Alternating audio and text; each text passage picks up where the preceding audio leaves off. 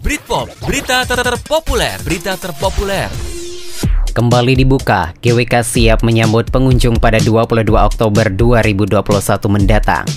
Kabar gembira datang dari pariwisata Bali. Pasalnya Garuda Wisnu Kencana GWK yang berlokasi di Jalan Uluwatu Ngasan, Kute Selatan Badung akan dibuka kembali pada Jumat 22 Oktober 2021. Saat dimintai keterangan pada Rabu 20 Oktober 2021, pihak pengelola GWK membenarkan hal tersebut. Untuk diketahui, adanya patung Garuda Wisnu yang berukuran sangat besar ini menjadi daya tarik GWK. Patung ini dibangun dan diukir oleh Inyo Manuarte. Patung Garuda Wisnu Kencana ini merupakan patung tertinggi keempat di dunia. Britpop, berita ter terpopuler, berita terpopuler.